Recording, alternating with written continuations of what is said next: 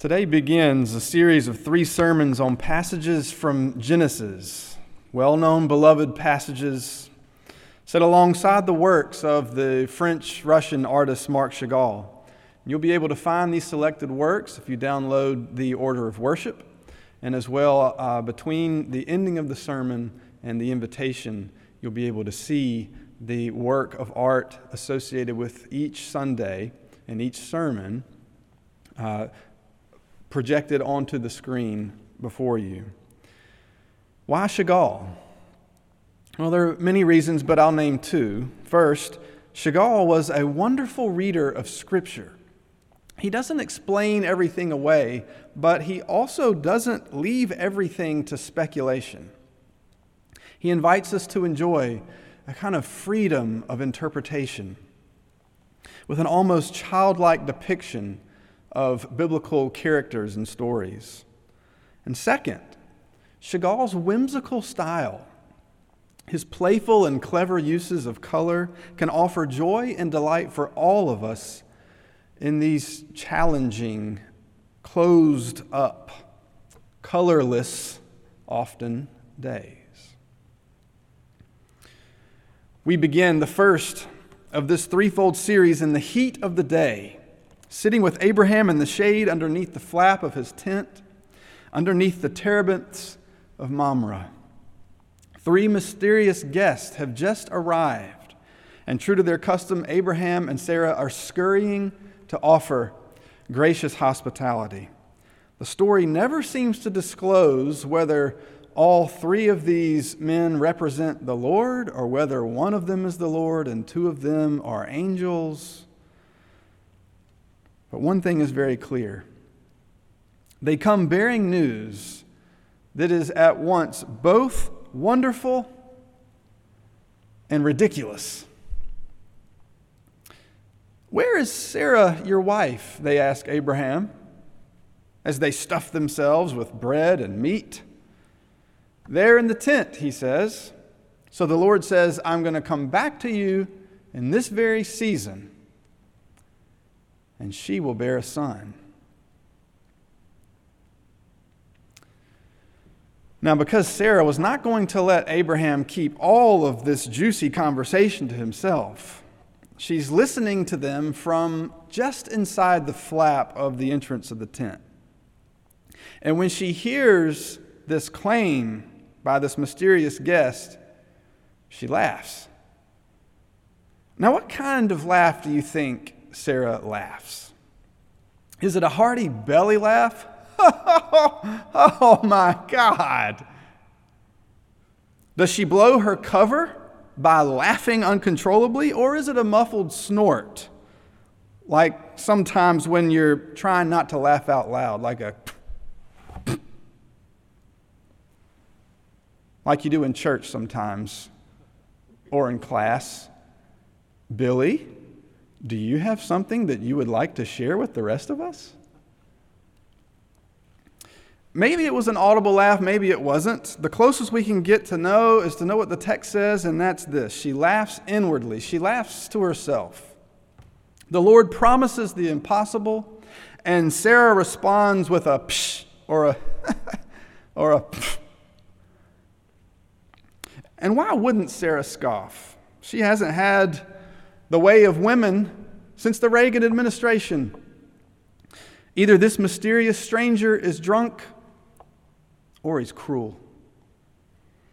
What's certain is this claim that he makes to Abraham about Sarah bearing a child is a joke, right? But here comes the best part of the passage today whether Sarah's laughter is audible to the naked ear or not. The Lord hears it and he corresponds with Sarah. Why did Sarah laugh, saying, Shall I really give birth old as I am?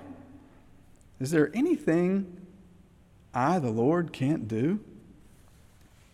And then the Lord doubles down on the promise. In due time, I will return to you, and Sarah shall bear a son.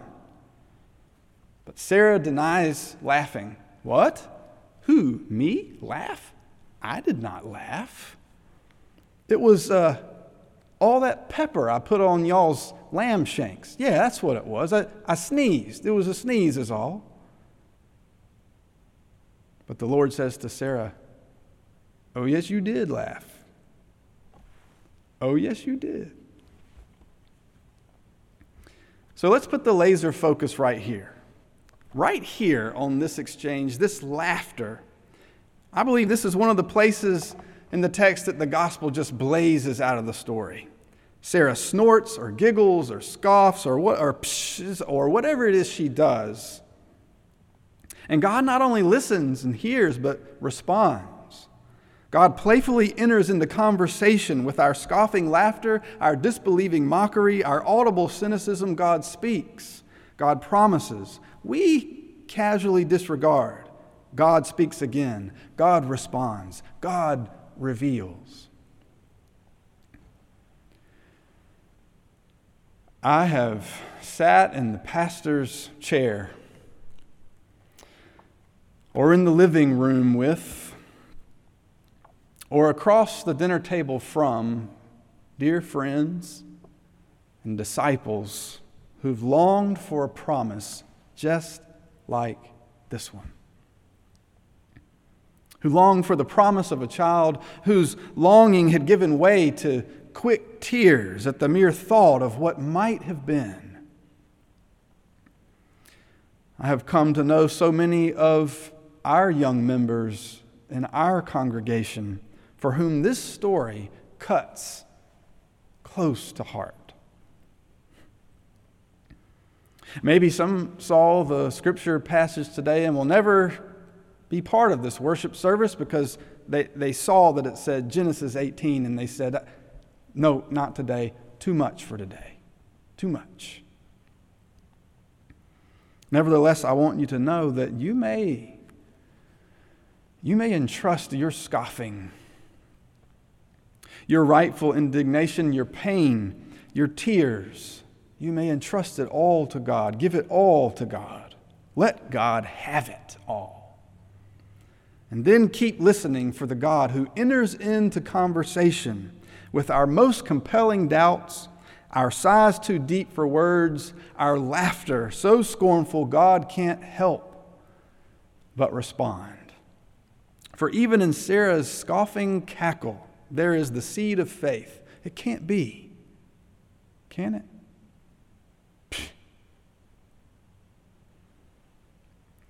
Again and again throughout Scripture, we hear the similar questions to how can I have a child at this age? Or can these bones live? Or what good can come out of Nazareth? Or he can't be the Messiah, can he?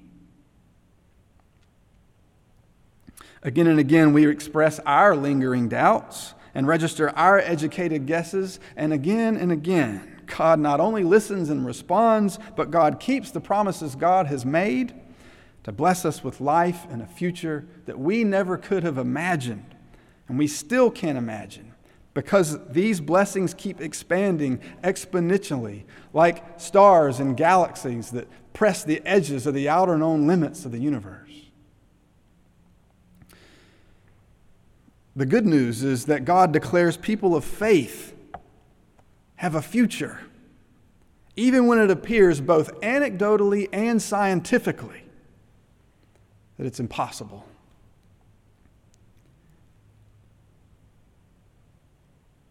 Are you one of those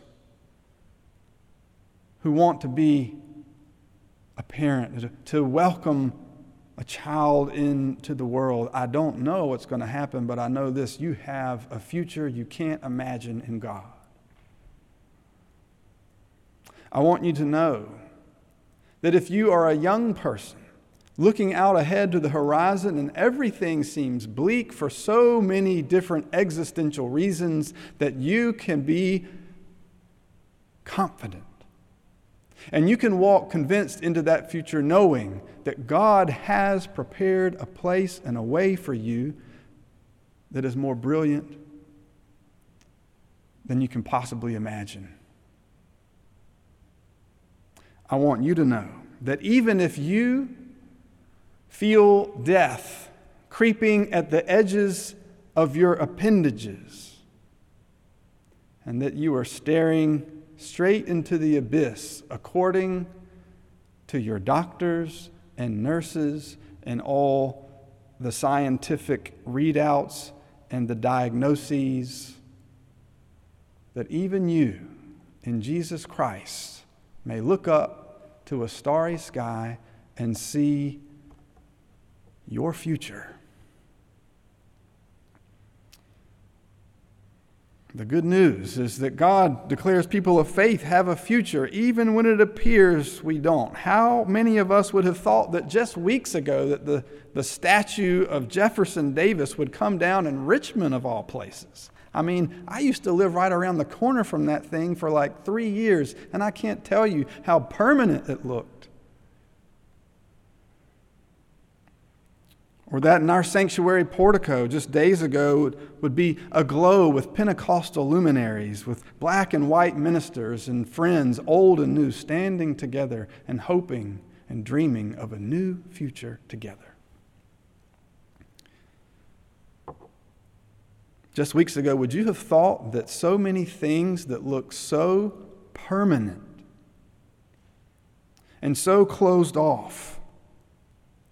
Could unravel and open up so quickly, and that we could learn and hope for so much. In just a few seconds, you'll see the image of Chagall's painting of Abraham and Sarah. And I don't know if you can make it out, but the greening and the growth of the church is evident in the, the crown of, of Isaac's head as Sarah cradles him, and the same green color is splashed over Abraham's own heart.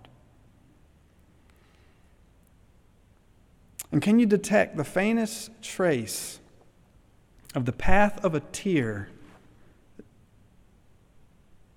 from Sarah's eye down to the top of her lip?